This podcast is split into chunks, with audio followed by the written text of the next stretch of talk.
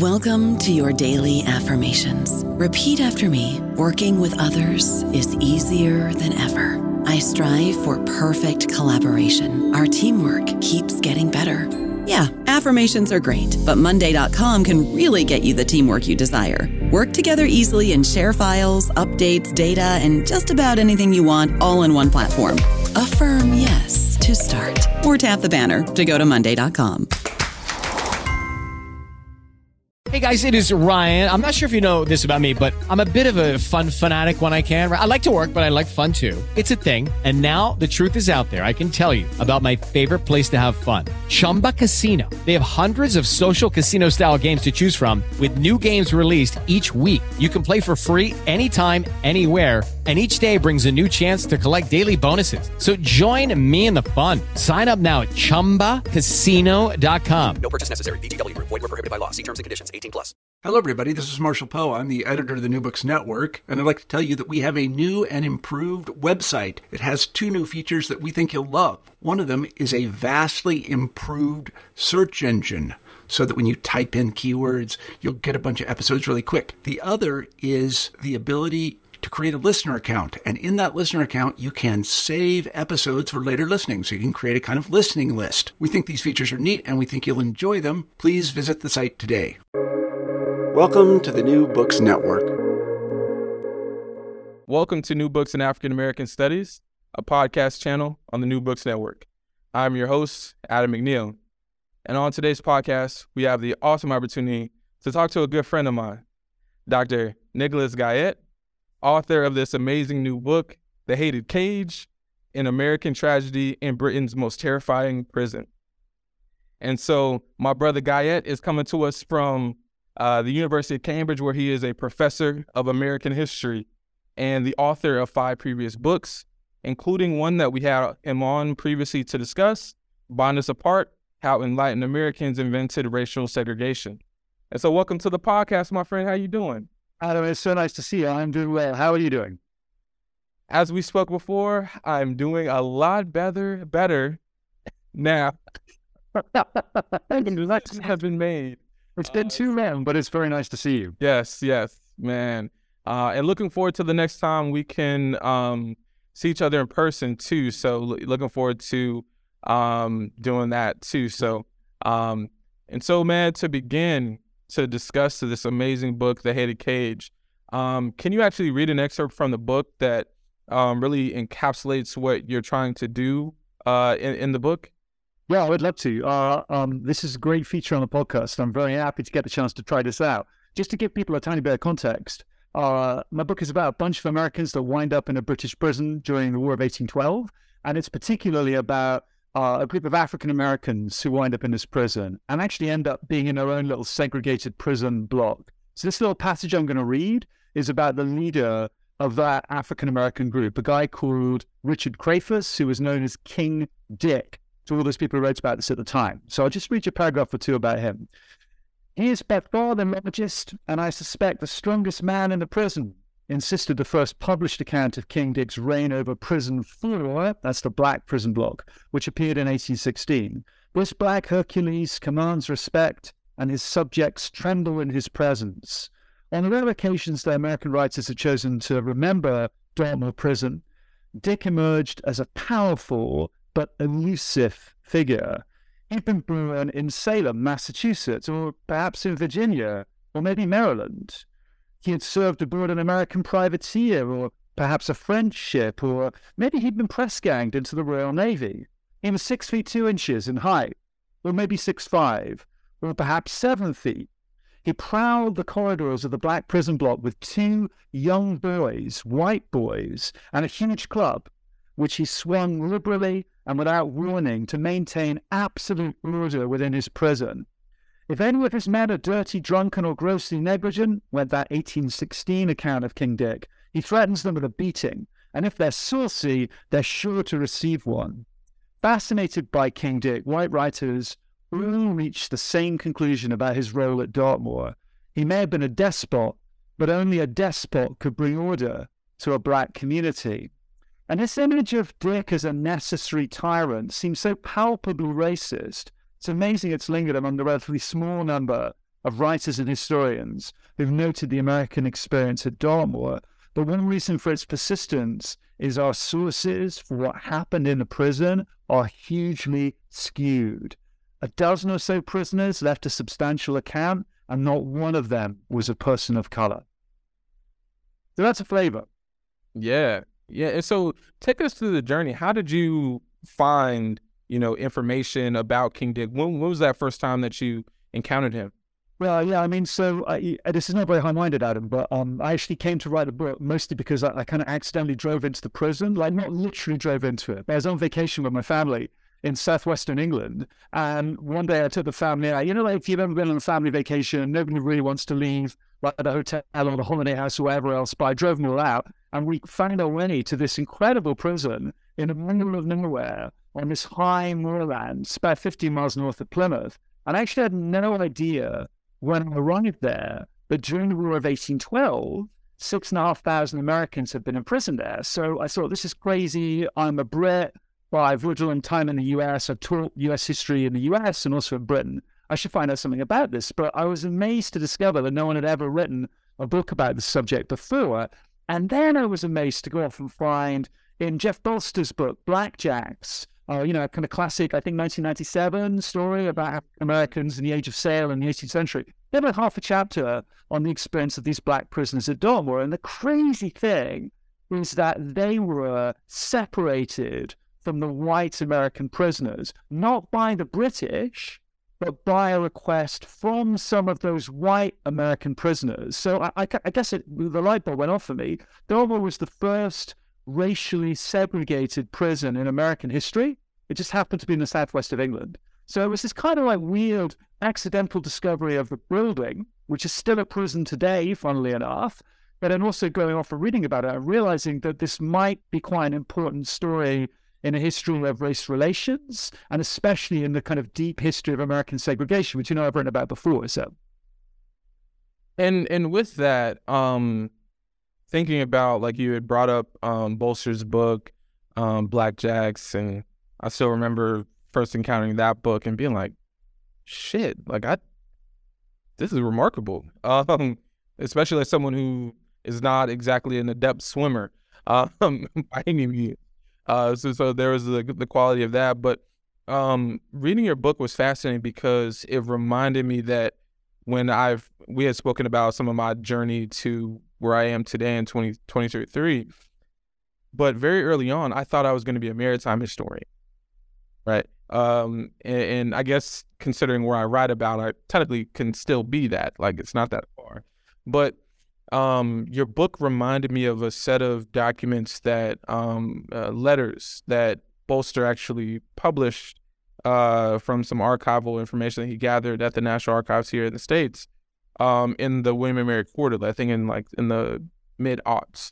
Well, that's right. Impressed seamen records, right? So letters from seamen who had been impressed into the Royal Navy and they were writing to their families or back to America. And he was able to find, well, it was like half a dozen, maybe a dozen letters by African Americans. So these were unusual sources in that sense, right? Yeah. And so it just reminded me of just like, and this pivots into the question, what kind of sources did you use? Because you spoke about King Dick, and we just spoke about the impressed seaman files. Can you take us through the archival journey that you took in this particular book?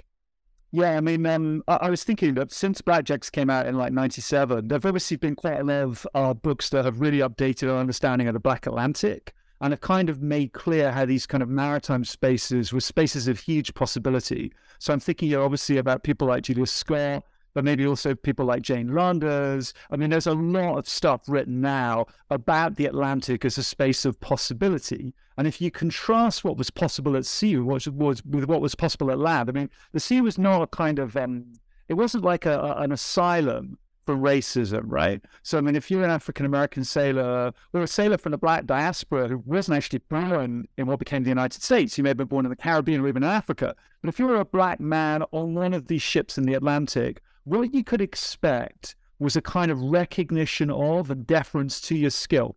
So to the extent that you could, work the ropes, you could, work the sails, you could do the job of a sailor, you could expect that to be the determining thing, especially when it came to things like pay.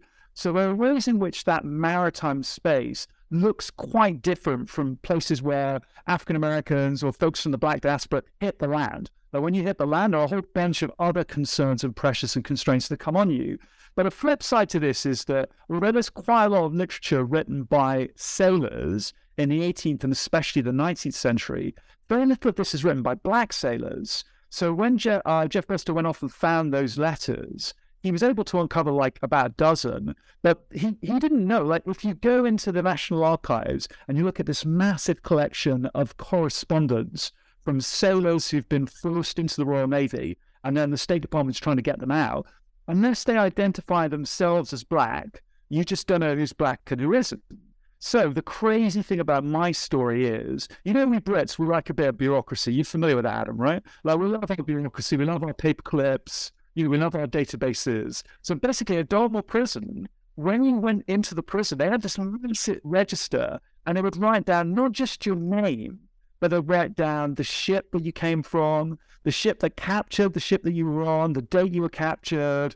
But the really cool stuff is they'd write down stuff like height, they'd write down your build. I think I'd probably count as stout. That was the word they used quite a lot, actually. But I also wrote down your complexion. So this was the truly crazy thing for me. I had this incredible source with all 6,500 American prisoners, which contained this little box for every single one of them with a racial identifier. So what I did, and I know, again, this is going to sound a bit nuts, but it was like COVID time. You know, people, I could have read like a novel, which would have been bad, but instead I transcribed the database. And I think that is a more service to humanity, right? Because what I have now is 6,500 entries, which allowed me to identify the 950 or so people of color that wound up in the prison. And then I could go back to the National Archives in DC and actually search by name. So I was able to find more documents even than Jeff Bolster had found by black sailors who hadn't self-identified as black when they were actually writing these letters home, but who clearly were black because that's the way the database had written about them over in the prison. So that was like a central source for me, and it also let me corroborate, or at least kind of test the bounds of some of the published sources about Dartmoor, which, as I said in the excerpt I read, are entirely written by white people. So we have this view of King Dick and a view of what happened in the black prison block, which is almost entirely white generated. But this register gives a whole lot of really interesting information, things like escapes, whether somebody got out at a particular time. Again, stuff like the ship they came in on, so we can check what people said versus what was really true. All of this material enabled me to get a different perspective on those 950 people of color that didn't leave behind their own account of what happened. So source-wise, it was, I was influenced by people you've interviewed. So, I mean, people like Marisa Fuentes, Jessica Johnson, Saidiya Hartman, obviously. Those folks who've been trying to understand black experience through sources which are either absent or overwhelmingly stretched with the bias of the white gaze. So that was kind of a huge challenge for me, and incredibly interesting and invigorating. And it was a big part of writing the book. Quick pivot. You mentioned white gaze. It reminded me, when you were at Princeton, was Toni Morrison still there? Yeah, she was. I mean, she's in English, not history. So she's basically someone who lived out the window, and we saw her and we were like, that's Toni Morrison. But yeah, absolutely. Okay. Because when you said that, I was like, hold on. You went to Princeton. I think she would have still been there. So yeah, but she was not going to hang with me. Like, she's an important person, Adam. Hey, man, you might have picked in other classes too, man. No. I hear what you're saying. So, getting back on track here for a second, you mentioned the fact that folks chose not to identify their race, or it was chosen for them at whatever scale. To the best of your ability, why did they choose not to? For those who maybe you can consider choosing not to, why did they choose not to identify their race? Yeah, so if you think about imagine for a second that you wash up in one of these carceral spaces in the British Empire. I mean, I should have said, the reason that these guys end up in prison is simply because they've been serving mostly on privateers during the War of 1812. So just to back up for a second, I mean, a kind of tragedy of the story is that these 6,500 Americans, I mean, virtually all of them are just ordinary sailors. There are very few soldiers, very few people who get captured in the land battles of the War of 1812 end up being taken back to Britain to go to prison. So these are basically sailors who are serving on regular merchant ships or privateers. And sometimes it's hard to tell the difference between those two. But basically, regular folks end up being captured by the Royal Navy usually and then dumped in one of these prisons. Now, when they get to the prison, they find almost certainly a white clerk who was booking them in. Now, you have some power over that white clerk, but in other ways, that white clerk completely defines who you are. So the power you have over him is, if you want to say your name is not Adam McNeil, but your name is Nick Guyatt, you can do that. Right? How is he going to prove who you are? You almost certainly don't have an identification document. There isn't like a passport, obviously. You might have a Seaman's Protection Certificate, which is this U.S. government thing, but I'll come back to that. If you do have it, he's not pulling it out of your pocket to like show it to him. You also can say to him how old you are, so you can make that up if you want. You probably don't want to be as old as I am, Adam, but you could claim to be older than you are. And also, crucially, you could tell him where you come from, and he has no way of knowing. So let's say for a second that you're a runaway from our plantation in Jamaica. You're almost certainly going to tell him you're from Boston. You might tell him you're from Africa. You're not going to tell him you're from Jamaica. So those are the things you've got some control over. But in this complexion column, you have no control at all. He's not saying to you, what's your race? I mean, it's the funny question, right? Like, I mean, you know, you look at the census. Whenever you ask people what race they are, that tells you something really interesting about the constructed and the kind of historically contingent nature of race making. I mean, yeah, the census in 1800, the census in 2000. Oh, the census in 1917, the census in 2000. They change in all kinds of interesting ways. But this is not that. This is some pasty Brit sitting behind a big desk with this giant register open, clocking the race that he thinks you are. And what I found so fascinating about this story is that particularly for lighter-skinned black folks, not every clerk clocks them the same way. So, to cut a long story short, many of these American prisoners went to different prisons. So we started off in one, they got transferred to another, they got transferred to another. I went and looked at all of the prison registers, and so you can see that at different prisons, they could have been booked in as different races. In some cases, they'd be a white man. In another place, they'd be a brown man. In another place, they'd be brown complexion, but that actually meant white. They might be put down as brown complexion, and someone will have written below to clarify a Negro. So it's fascinating. You can see the kind of race making, if you like, going on in front of the prisoner, but the prisoner didn't control that. So they couldn't withhold their race from the clerk. The clerk would decide everything. But any problems that we have, rightly, when understanding like the varieties of race, we're at work, the pasty Brit is doing. And the fact that they didn't always agree from prison to prison, again, tells me something so interesting about how kind of contingent and made up this categorization really was.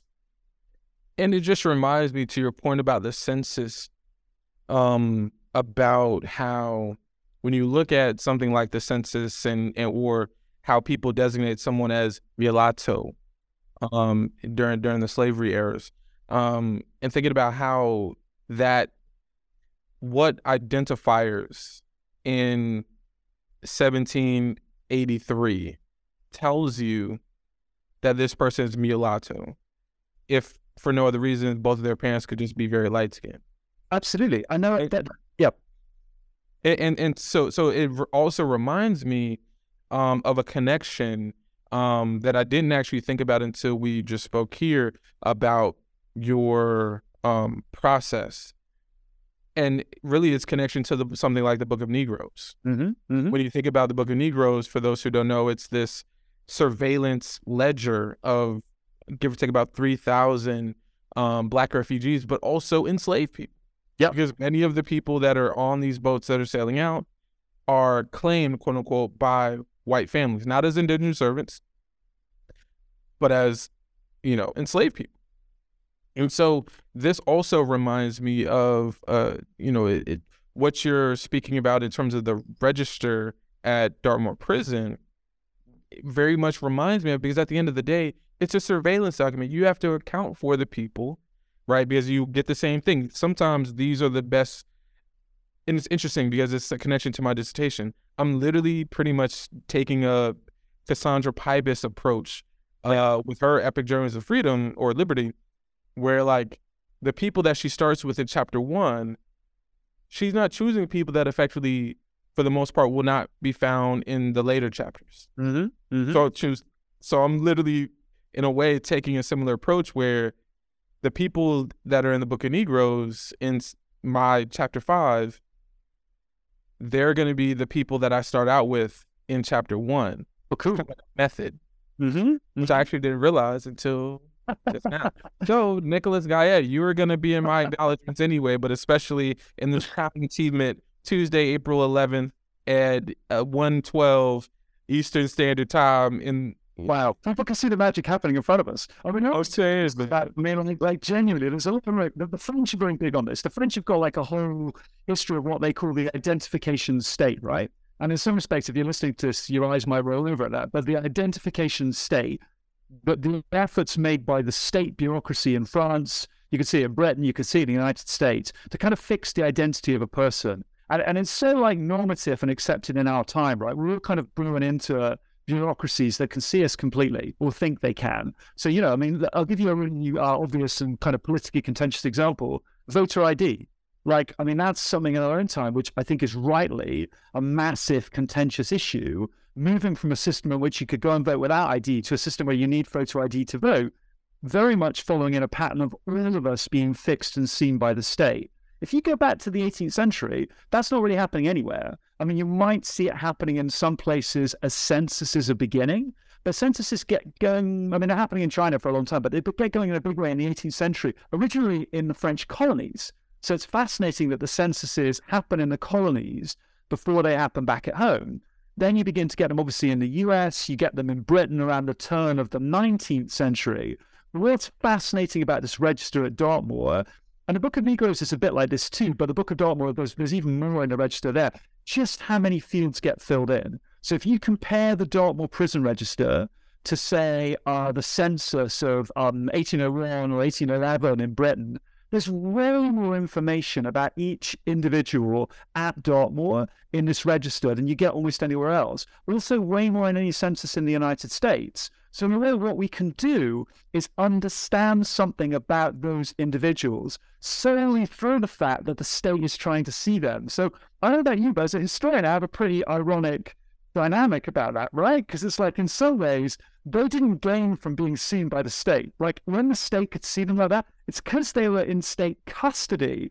But from a historian's point of view, this is an incredible document because the state has enabled us to see them too, right? Or see some things about them. So therefore, I've got here in terms of thinking about this is putting this register in a longer history, looking back to the Book of Negroes and actually looking ahead to the cataloguing of enslaved people in the British Caribbean, which comes out of this moment. So after 1815, you're seeing that a lot more as part of the effort supposedly to quote unquote ameliorate slavery in places like Barbados and Jamaica. You've got these plantation registers kept for the first time.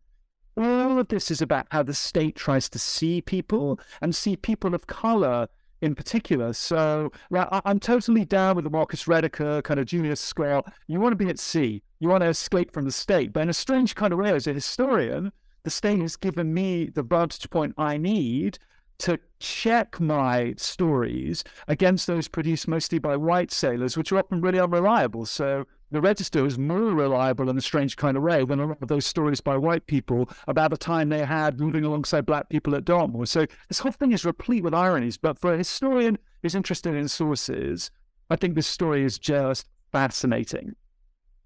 And it's fascinating in a multitude of ways for me, just thinking about, to your point about race making and, you know, the Atlantic dimensions of the story, and even larger than the Atlantic, the Indian Ocean implications, because you also bring up, you know, if you're considered quote unquote brown, in reality, you can also be from the subcontinent. Right? There are a bunch of South Asians in Dartmoor, who end up so-called black prison. Also East Asians, this Chinese dude who winds up there, who also coded as black.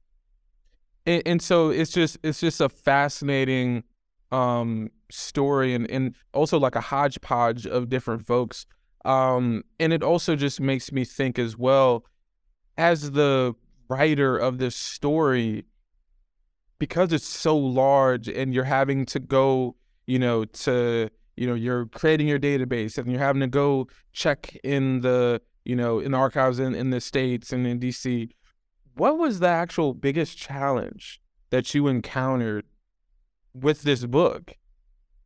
I mean, it was definitely trying to. I mean, once I saw this register, I mean, if you go into, because it's stored in London, it's secure at the National Archives. You actually see it. The funny thing is, like, a rare of these big government documents, it's like almost the size of a person. Like, you can really climb inside the book. It's that large, and so there are 6 volumes of this thing that cover this period. And I don't know, like, I've not really done this kind of history before, but when you confront that moment where they're like, okay, well, no one who's written about this before has ever tried to transcribe the database. And I've got family, they don't like me that much, but I've got a family, I'm supposed to hang out with them sometimes. Should I agree to do this? Should I tell myself that I can create this database? That was like the toughest part for me, because I knew how much work it would be, but I also knew this, and I talk about this in the book.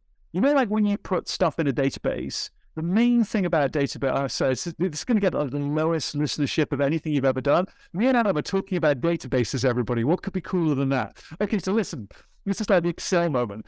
If you put stuff in Excel, the only point of doing it is you can search it. Like, there's no point in just having a bunch of stuff there. The whole point is you can order and search it. What I found so interesting about this Dartmoor register is they could never search it, right? Like, it was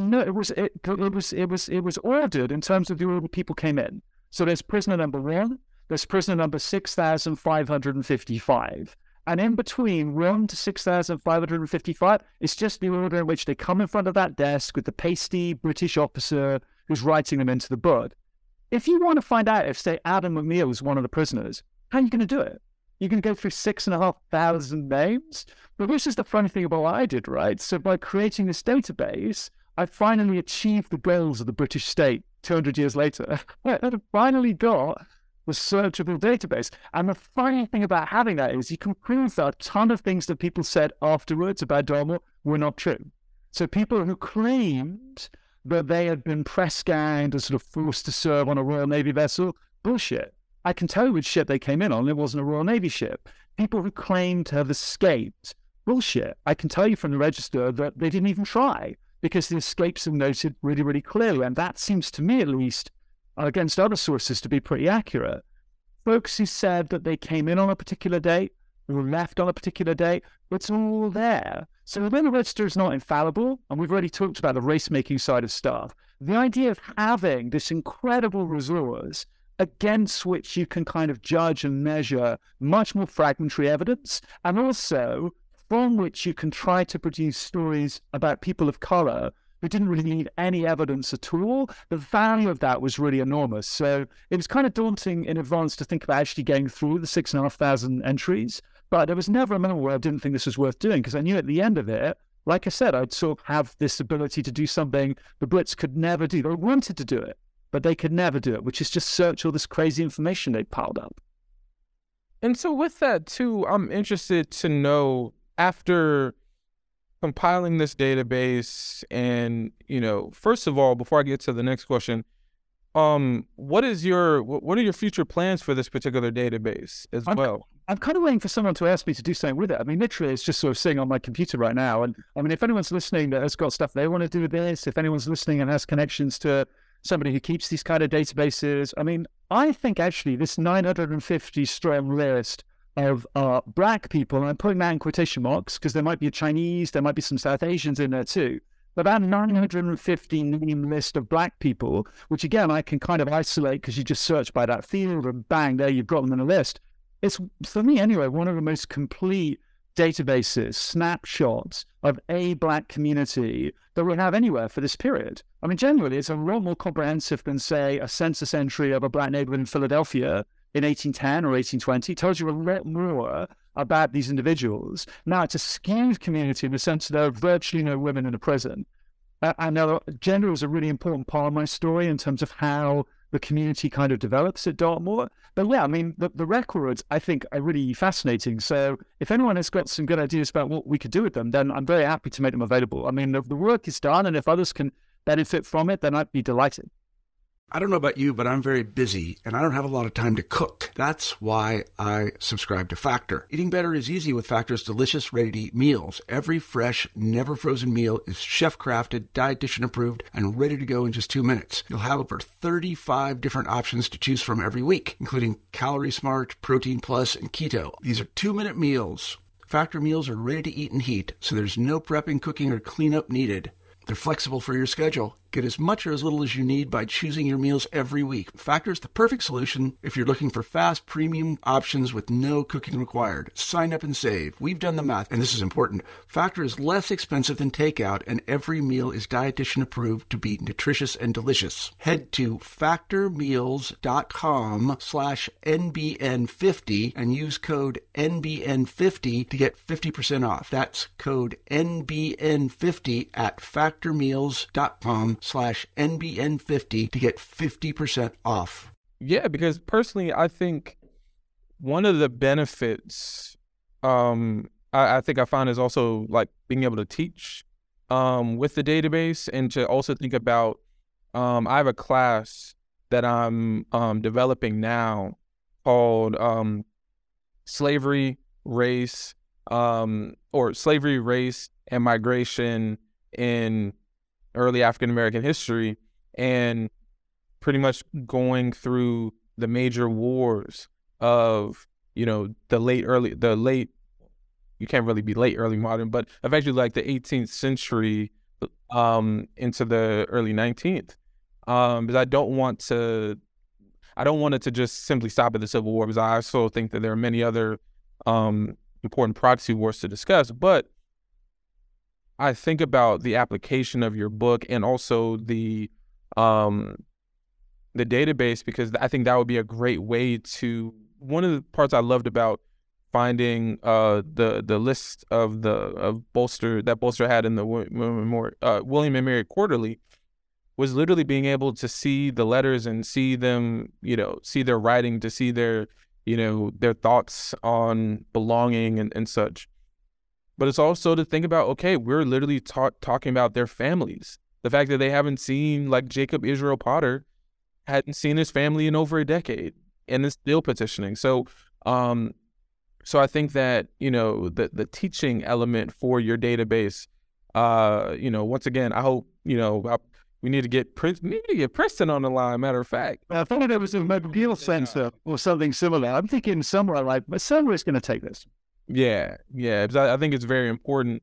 But yeah, so it just also makes me think too, can you take us, now that you've taken us on a journey to understand, you know, your archival journey and some of the experiences of someone like King Dick and others, can you also take us a little deeper into the day-to-day? What was the daily experience like for Black prisoners here at Dartmoor? What was their experience like there on a day? I mean, yeah, being a prisoner sucks, clearly. But I mean, it's very different in a way from being... So when I started the project, I thought, okay, Dartmoor today is still a prison here in the UK. So actually last summer, I got the chance to visit and go inside. It's sort of medium security, but most of the folks who are there they've been gone down for rape or for murder, so fairly serious offenders. And so even now, those prison buildings, those American sailors were stuck in back in the War of 1812, many of those have been repurposed and there are prisoners living in them right now. Well, the big difference is that in the 1850s, they repurposed the prison and they put cells in. Back in 1812, the prison was originally opened in 1809 for French prisoners during the Napoleonic Wars. But originally, there were 5 kind of long sheds. And the sheds had 3 floors for each one. And there'd be a bunch of kind of poles down the middle. And sailors who ended up there, in the case of the French, there were some soldiers, but they're mostly sailors. They'd have to sling their hammocks at night between these hooks, but they'd basically be sleeping in these big open-plan sheds. So that's the environment the Americans encountered when they got there in 1813. And for that first year, so the first ones were arriving in April 13, all the way through until May of 1814, it's overwhelmingly a French prison. So there are, to begin with, just a couple of hundred Americans. That number finally goes up to about 1,000 by the end of 1813. But still, they're vastly outnumbered by these French guys. So the story, first of all, is black and white Americans having to deal with the French. And I can tell you now, Adam, some of these French people were crazy. I mean, they'd been in prison for 13 years, some of them. I mean, they were really around and at the end of their tether doing pretty desperate things. So you get that kind of dynamic that you'd see in any prison novel or movie of just kind of like the communities having to kind of face off against each other. But then the war with France ends in May of 1814. So there's an evacuation that means all the French go. And at that point, it becomes an American prison. So from that point onwards, for the next year and a bit, it's exclusively American. The prison population ramps up. Lots of Americans are transferred from other places. So think for a second about a prison in which there are no cells. You get to come out into the yard during the day. So there's a big shared space. But then in the evening, you have to go back into these big prison sheds. And then the key gets turned and you get locked in. So that was the experience for the American prisoners. But in October of 1813, a small group of white prisoners petition the British government of the prison and say, we need to live apart for black people. You can't have these black people in the same space as us. We know they say they're American, but basically we don't want them near us because they steal from us. So at that moment, the British grant the request, and initially they give black prisoners a separate floor, and eventually they get an entire shed to themselves, and that becomes known as block floor or prison floor. And that becomes the center of African-American life in the prison. But this is the bonkers crazy part. That prison, that block is open during the day. Anyone can go in there. So the really extraordinary thing about looking really carefully at the sources is that you can see that white prisoners came to the prison all the time. White prisoners were there in the day all the time. And for me, the most incredible part of the whole story is there are 3 or 4 manuscript diaries by ordinary white sailors. So diaries that they were filling out at the time in real time. And then, of course, there are all of these accounts written later by white sailors. The later accounts all suggest that the black prison was a place no one would go and take seriously. You go to laugh at black people. You go to watch a play, but the play would be terribly acted because the people there were black or whatever else. The diaries suggest that these white people went to the black prison block and had fun. One of them said, there's more enjoyment in this block than in all of the rest of the prison put together. So what I think was going on during the War of 1812 is a kind of informal cross-racial community is developing, centered in the black prison and with black people in charge. And at the end of the War of 1812, when white people remember this, usually for money, right, because they're writing memoirs or whatever else, they erased that world in which they had been customers, participants. They basically had been co-players, where the people in charge had been black. And so the memory of that space where black people were not separate from white people, but were effectively running a space in which white and black people were alongside each other, that memory got extinguished. And that, for me, is one of the really amazing parts of this whole story, which is very hard to see unless you have all of the sources I was able to gather and put them up in the right way to enable you to see that the memory and the reality of what happened in real time, they diverged. And again, that shouldn't surprise us because, you know, the possibilities for racial togetherness, for forms of racial community and understanding, we know it gets squeezed in the 1820s and the 1830s. I mean, it's always contested, but we know it gets squeezed. And of course, many of these accounts written afterwards, they're published in the 20s, the 30s, and the 40s, when it becomes crazy to imagine having gone into a black space and enjoyed yourself as a white person, even though you weren't in charge. So that, for me, is one of the parts of the story that's most kind of incredible and worth remembering, worth recovering. And you had mentioned before about gender and how that worked in the prison. Can you actually exculpate a little more on that point? Yeah, I mean, this goes back to what we talked about when we talked about my last book, Bonds Apart. I mean, one of my contentions in that book is that one of the things that makes even quote-unquote well-intentioned white people kind of lose their minds over the prospects of racial integration and racial coexistence after slavery is the threat of amalgamation.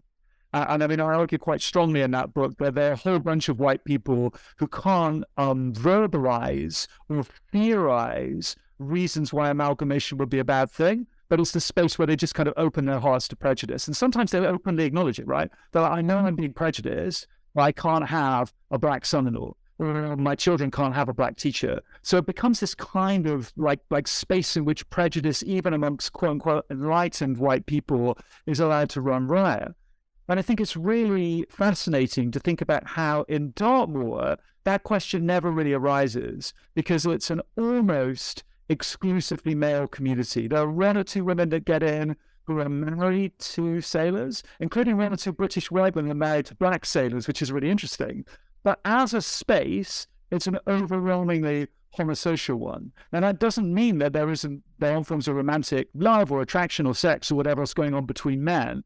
But as a basic proposition, it's not like the communities in a place like Boston or New York or Philadelphia, where again, even the sort of liberal white people are super anxious about lower class whites and African Americans intermingling and having sex or whatever else. It's not like that, because in effect, what you've got here is a sort of one-shot deal of a community that isn't self-reproducing. It can only exist within the boundaries of the prison, and it doesn't have that color line that can be crossed sexually, right?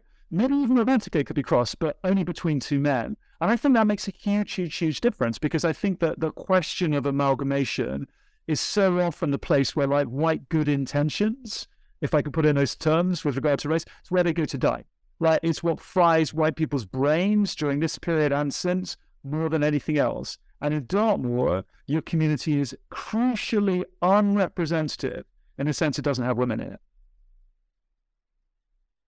And so thinking just about how, you know, we talked about gender and we talked about, you know, the war and the daily experiences. Whose story from all of the research that you've compiled, which, you know, I remember watching a lecture that you gave one day on YouTube about the book, which was actually my introduction to knowing about this particular project. So over the course of this process, like whose story is one that you just go back to and you just, I'm like, wow, this is wild. I mean, in some ways, the book is structured around this guy, King Dick. And I mean, I could tell you a tiny bit more about him just because he's so interesting. So he's a guy from Maryland.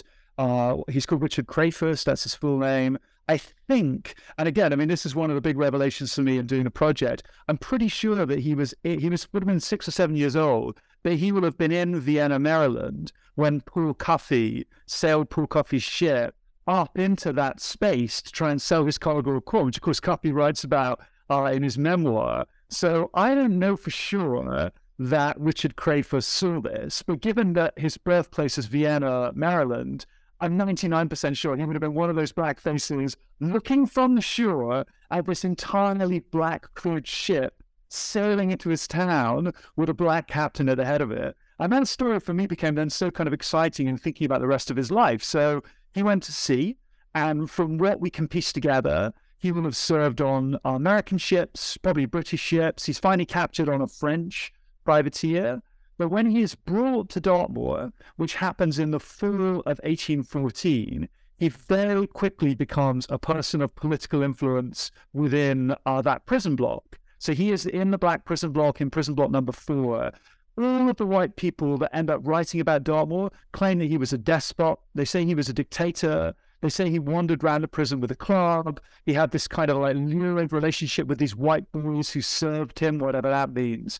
But actually it's fascinating because it's pretty clear to me that one of the main reasons that the white prisoners the previous year had separated themselves from black people. So one of the main reasons they petitioned the British to be placed somewhere different from African Americans or from the black sailors is because they didn't want to share political power with them. And I mean, this is something really fascinating about prisons, right? Generally speaking, in a prison of war, the prisoners from a particular country will elect their representatives. And this is one experience that for all of the camaraderie on board ships, sailors didn't have, because they took orders directly from the captains and the officers. But in Dartmoor, the captains and officers were somewhere else. They were usually in a parole town somewhere where they were getting a cushier deal. The ordinary sailors, black and white, were left behind. And those ordinary sailors on the white side found it impossible to imagine sharing political power with, being represented by. black sailors. So for me, one of the things in the book that I found so interesting was to kind of unpick this myth of King Dick as this kind of unique despot in the prison, to talk about the ways in which white writers almost had to install some kind of autocracy or some kind of dictatorship, because in a way that then justified post facto their decision to segregate the prison in the first place. And I can tell you about Dick and about Prison Frewer, we know was the place where you could learn how to box, you could learn how to dance, you could learn math, you could learn languages. There was a lending library. There was all kinds of crazy stuff going on there. And we know that all of these activities were controlled and directed by African Americans. And King Dick, he may not have been a despot, but he was certainly a person of authority and of power within that space. So I say in the book, this is one of the largest self-governing black spaces outside of Haiti and Africa during this period. But amazingly, unlike much of Africa and certainly Haiti, this is a space in which white people come not just to group, but to buy stuff, to learn things, to be entertained, to find enlightenment in religion. In the case of the chapel that was run by one of the black preachers in the top part of the prison block. So for me, it's a fascinating, like King Dick became a kind of way in to how one could try and look past some of these very easy and obvious racist myths to try and think creatively about what may actually have happened in the space of the black prison at Dartmoor. And it was a very unusual world, maybe even an impossible world to sustain outside the prison. But the fact that it happened at all, and then the fact it's vanished from our histories and effect, for me was something that made this book really worth writing.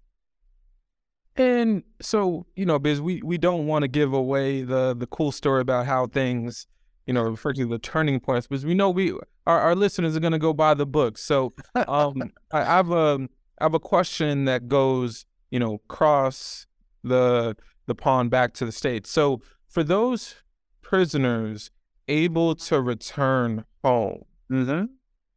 what were their experiences like when they returned for the black prisoners? Well, so this raises a really interesting question about how many people ran back, right? So to back up a tiny bit, one of the other things about this whole project that fascinates me so much is that we've been talking all along about these guys as American prisoners, right? And that makes perfect sense. The War of 1812, in a sense, they're coded as U.S. Let's say for a second they were born in Jamaica or Barbados, and they were serving on an American privateer, American commercial vessel out of Boston or out of Baltimore. Were they American? Like, what were they if they were an American? If they'd fled from Jamaica, what do we call them? Do we call them black? Do we call them African? Do we call them Jamaican, despite the fact they would not want that identification because they wouldn't want to end up being dragged back to Jamaica and re-enslaved? So this question of people's national identity I found so interesting.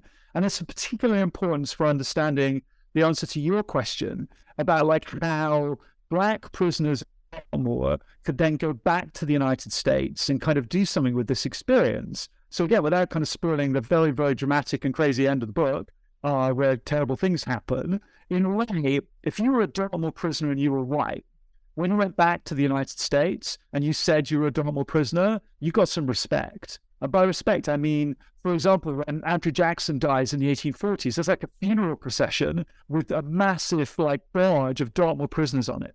There are, like, prisoners' associations. There are all of these different kinds of forms of respect that get given to the white prisoners.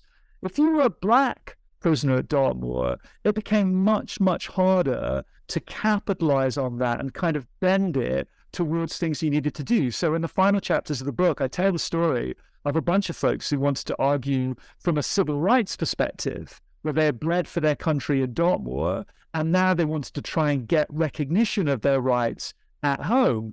But it's so interesting because there are a bunch of white people who are, oh, so you're saying that unless we give you this recognition, you're not going to be loyal to us in the United States. And you're making your, like, patriotism conditional on stuff we're going to give you. So there are all these kinds of ways that these black veterans get subjected to these kind of royalty tests by white people when they invoke Dartmoor. And of course, it's also really hard because, like, the Dartmoor, the black prison of Dartmoor was a racially separate space. At least that's the way it was coded and remembered. So, yeah, what does that teach us in terms of the arguments you'd want to bring back to the United States? So another thing, and again, I mean, you relate to this in terms of your own work, the other thing I thought about in the context of is colonization. So actually, this idea of black separate spaces as being both very much driven by white racism, but also occasionally being appropriated by black leaders and thinkers to think about the viability of black self-government, regardless of the nation. And here's where I think the story is really interesting, right? Because, I mean, what was this black prison block at Dartmoor? Was it an African-American space or was it a black space? If it was a black space, did it belong to a United States civil rights struggle? Or did it belong to an Atlantic struggle for self-determination by black communities, which saw nationality as more transactional? Because, of course, they should think of it that way. But why would you want to be undyingly loyal to the United States, which is super racist and exclusionary? So I think this question of what kind of space it was from a national perspective had a big impact on this question of how it got used by African Americans when they went back to the United States. And I have to tell you, Adam, I think a whole bunch never went back. I think there are a bunch of people that come out of Dartmoor and go back into the Black Atlantic, which is a space of release and of possibility and of freedom, but also from a historian's perspective, a space where it's much harder to see those individuals. So almost kind of trapped temporarily in the register of Dartmoor, right? Yeah, and there are a couple of examples of guys who do go back to the States, and of one of the gentlemen who end up with his wife go to Maine, and yeah, this guy called Henry Van Meter, very interesting fella. That story, I'm not gonna lie, that shit made me mad. Like, when I guess I was spoiling, but just like when I realized as you're narrating the story, this man has, if you see land as just wealth and that particular connection, this man was relatively wealthy in comparison to other black folks, in the sense of like, he has a wife, he has like 4 or 5 kids, they survive. And, you know, I think you had said all the boys become mariners, living in this relatively, I guess, remote part of Maine, north of Bangor, and having just been to Maine a couple months ago and been to Colby College, which is not far. And so I'm thinking like, wow, this dude is like, you know, their family is doing it. And so the fact that he gets effectively duped, he was a colonizationist. I mean, a guy claiming to represent the American Colonization Society, who persuades him to sell up and go to Liberia. And then again, without wishing to give you all the spoilers, gets to Boston, and the guys from the Colonization Society who are in Boston, the agents, are like, this dude's really old. There's a good chance that he's not going to survive if he makes the trip. That's bad publicity, so let's tell him not to go. And he's like, I just sold my farm. I've got nowhere to go. And then he can't buy his farm back, and he ends up basically trying to sue the Colonization Society. But, you know, he's not a stupid guy at all. And again, for me, one of the things about that story that is so profound and like affecting and depressing is that Maine, which you might imagine to be not the biggest like engine of intolerance in the Union, it's as racist as anywhere. And I mean, one of the reasons that he can be lured into thinking about going to Liberia is that he knows that his kids face a real struggle to get into the local school. He faces a struggle to do business with the white folks, you know, who are the majority, the overwhelming majority in his neighborhood. So in a strange kind of way, this guy who's kind of fought and bled through the U.S. and has been at Dartmoor, I should have said that he had an amazing start to his life. Like, he was enslaved to the governor of Virginia when the American Revolutionary War started. I mean, he has this crazy, amazing life. He's like at a battle of Bull Run Timbers in 1794 with Anthony Wayne's army. The guy is like this unbelievable, almost like kind of Forrest Gump-style character appearing at all of these amazing moments in the history of the early republic. But the only reason we remember him is that he lived long enough to have a bunch of people from Harper's Magazine go see him in the Civil War when he was turning 100. So in effect, his longevity is the thing that brought his story to us. And I mean, this is the other thing, Adam, that I think about a lot in writing the book. Like, why do we remember what we remember? Like, what is it that has to happen in the past to give us that little bit of traction that we need to tell stories? And it seems to me that very often one of the tragedies of trying to write African-American history is that those moments of traction, those spaces in the archive, they're relatively limited. So in effect, one of the awesome stuff about some of the writing that's been done in the last 10 or 20 years is it's encouraged us to do more with less, right? It's encouraged us to think about ways that even the tiniest fragments and pretexts can help us open up these worlds, these black worlds in the past. And that's where telling this story for me has been this huge privilege, because I don't think like 25 or 30 years ago, when I was starting out my career, I could ever have written this kind of book. I mean, it's only really standing on the shoulders of the folks who've done the work, have thought about how you craft this kind of story, that I could begin to have the confidence to try and tell it. So I feel super indebted to the kind of giants of the field that have really been taking forward this practice of trying to think about these black worlds of the past. Yeah, and honestly, thinking about black worlds of the past and thinking backward to what you had mentioned before about contested remembrances, there was an exchange that you described in one of your final chapters between William Cooper Nell and Frederick Douglass about, you know, how black activists, because you had mentioned how white folks remembered, you know, were remembered, you know, through Dartmoor. So can you also describe how black activists and black people, just generally speaking, in the post-war, we'll just say, you know, decades, remembered Dartmoor and those who were there? Yeah, I mean, William Cooper Nell, I'm guessing a lot of your listeners will be familiar with him, but he's such an important abolitionist, one of the kind of immediatists, particularly active after 1830, kind of alongside William Lloyd Garrison initially. And when William Lloyd Garrison has that kind of big split with Frederick Douglass, William Cooper Nell kind of sides with Garrison. So he finds himself more in a Garrisonian camp. And obviously that split between Douglass and Garrison is about a whole bunch of stuff. It's about like strategy and tactics. But I think it's also partly about Douglass's sense of a kind of authenticity or ownership of black people with regards to the story of the politics of getting slavery done in, getting civil rights brought in, like that sense of the centrality of black voices in the story is very much part of what is on Douglass's mind when he feels the need to go his own way. I think William Cooper Nell is really interesting because one of the things he wants to do is write stories of black patriotism. So famously, he wrote a couple of different editions of a book called Colored Patriots, appearing in the 1850s, initially assembling a bunch of different black folks from the American Revolutionary era. And again, these will all be people that you know very well, Adam, but Crispus Attucks is probably the most famous of them, right? So essentially making it seem as if the shot that kind of fired the American Revolution back in the Beston Massacre, that was really all about this black guy, this Crispus Attucks guy, a sailor, again, fascinatingly.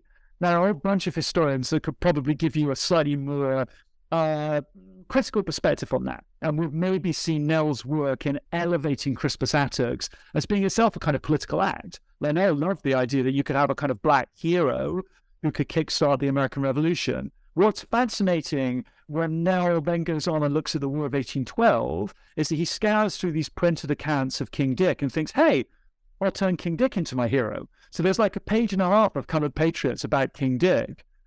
King Dick is someone that William Cooper Nell knew in Beston after the War of 1812 when Nell was a kid and King Dick was in his final years. And I get the impression from a lot of sources that King Dick was kind of a bit of a reprobate, you know, so he was still doing the boxing, probably gambling. There may have been like prostitution or those kinds of things going on. This is a kind of seedy, seamy Boston, but a bit like Dartmoor Prison.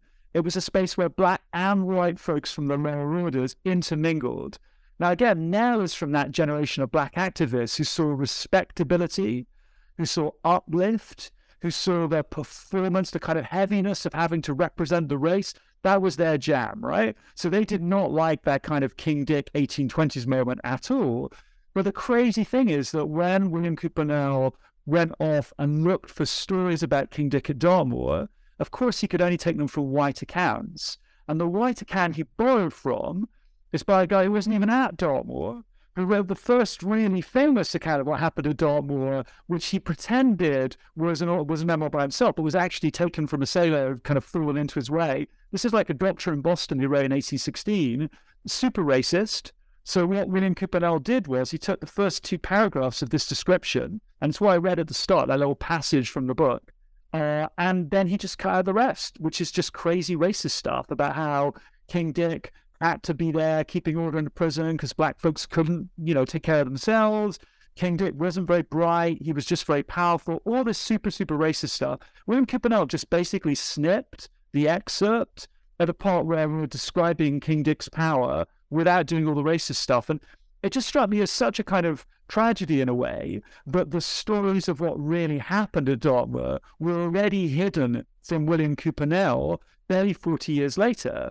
And the disagreement that I have in having with Douglass is Douglass famously got into trouble in the 40s and the early 50s around his advocacy of separate education, particularly in the trades for black folks. And William Cooper Nell gave Douglass a really hard time about this, right? He's like, well, actually, everything should be integrated. And Douglass basically said, look, there are some instances in which gathering black folks and black power into an entirely black collective works for us, and that should be respected. And you can see why a person like William Cooper Nell would be, you know, discomforted by that, right? Because there was a vision coming from Garrison of a sort of full integrationism in which those all-black spaces could be seen as a form of defeat rather than a form of success. But I very much thought about the prison block at Dartmoor as a really good example of that kind of black collectivity. It's something that William Cooper Nell could never really accept or never really embrace, but it's something that Frederick Douglass could see the power of. So that's kind of where I try and take the book in the end, as we think back to what this space was. Was Dartmoor a place of like huge achievement for the civil rights struggle in the US? Maybe. Was Dartmoor a space of black power and control and autonomy? Definitely. So the difference between those two things is kind of interesting, right? But I can definitely say that it counted for something as a self-governing black community in that kind of crazy moment in Atlantic history of, you know, race, of war, and a revolution. See, and that to me is just the fascinating and contentious story that you describe in the book, that to me, I didn't, as someone who, you know, lived in Boston, worked at some of the public history sites, and often talked about William Cooper Nell and Douglass, and the list goes on. That was the part that I actually was like, oh wow, I gotta add this to, you know, I gotta add this to the list. And so the final question for you for today, you know, we've been speaking for, you know, well over an hour about, you know, this great book, The Hated Cage. Can you talk to us in the final question here? What ultimately do you want your readers to gain from reading your book? Yeah, I mean, there's a bunch of stuff I would say as an author. I mean, to be honest, this is just an incredibly cool and exciting story. And having never really written like a book about an event before, and this is very much event-driven. I mean, these guys get in 1813, something terrible happens in 1815. You just see the cover of the book, you'll get an idea of what that is. And then many of them get out, but not all of them get out. So there was a kind of like drama, a kind of excitement, a craziness about the story. So I just love the story to be better known. Now, we've been talking about the stuff that really it kind of floats my boat, the stuff that makes me most excited as a historian. And it's about the relationship between race and nationality, and maybe the sea too, right? So in a way, in a strange kind of sense, I'm very down with this idea of the sea as a space of possibility. But during a war, those possibilities inevitably close up, right? So you're either French, or you're British, or you're American. Doesn't matter if you're from Cartagena. Doesn't matter if you're from China. Doesn't matter if you're from South Asia. If you're on an American ship, you're American. And so I think a lot in the book about that relationship between the sea's possibilities in times of peace and the narrowing, the evacuation of those possibilities in a time of war. Well, I'm especially interested in this question of war. Black stories, particularly stories of black sailors, how they connect to our core narratives about integration and civil rights in the United States. Is every story of black autonomy, is every story of black community, which involves African Americans, inevitably part of a story of integration? Or are some of those stories of black power in which that power and authority has been derived by an unchosen, by appropriated and defended separateness? And I do really think about that a lot. I mean, you know, it's one reason that in discussing Liberia or forms of black colonization, I'm really, really keen not to dismiss the ways in which so many important black thinkers in the 19th century came to imagine possibilities in separation. So I think, again, for all of us who work on this story, integration is clearly the kind of center of gravity, right? It's the thing that sucks. It's the narrative we all suck towards. But I am really fascinated by the idea that this black space at Dartmoor was not entirely and solely a black space. White people found their way there a lot, but it was a space in which black people were in charge. And again, I'm fascinated by what that means. And I would invite people who read the book, if you get hold of a copy, to experience this for yourself and try and decide. I am not sure that we see it as a kind of prehistory of integration story. Maybe it's a bigger story than that. Maybe it's a story about black self-determination on a much bigger stage than the United States. And y'all, we have had the amazing opportunity to chat with my friend, Nick Guyatt, author of The Hated Cage. And he's a professor of history at the University of Cambridge. And y'all, if you've enjoyed this conversation with my friend and I, please subscribe to the New Books in African American Studies podcast on the New Books Network, and rate us and review us, because ultimately we need to know how we're doing, because I think we all need, this level of review, so please, show love whenever you can, and please purchase this book. And also, can they find your book on Audible? Do you have a some white English dude with an amazing voice has sat in a studio for like 13 hours reading the whole thing. Right now, I don't know if you can get it in the US, but you should definitely go up and look for it, because my wife has listened to it. I'm too embarrassed to do it. And she said he makes you sound quite coherent at times. So that's quite a nice review. Hey, I was going to say, if your wife says that, then that's a review enough, my friend. So, man, it's been a blessing and an honor again to chat with you, man. And I'm glad that we can get this done. And y'all, once again, this is, I think, episode like 106 or something, some high number, right? And so, I'm appreciative of the work that you're doing, and looking forward to the next time we get to see each other in person. And I'm looking forward to reading and interviewing you about whatever is next on the horizon for your career. So, until that next time, man, congratulations on this text, and looking forward to that next time. Thank you so much, Adam, and thank you for all that you do for those just that write history. I really appreciate it. Yes, sir. Yes, sir. And so, until next time, y'all, this is Adam McNeil for the New Books Network's African American Studies podcast. Till next time, y'all, over and out.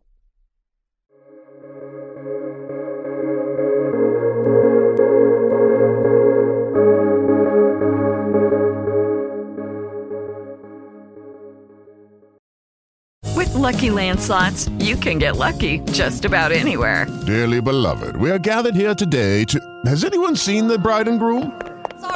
Sorry, we're here. We were getting lucky in the limo and we lost track of time. No, Lucky Land Casino, with cash prizes that add up quicker than a guest registry. In that case, I pronounce you lucky. Play for free at LuckyLandSlots.com. Daily bonuses are waiting. No purchase necessary. Void where prohibited by law. 18+. Terms and conditions apply. See website for details.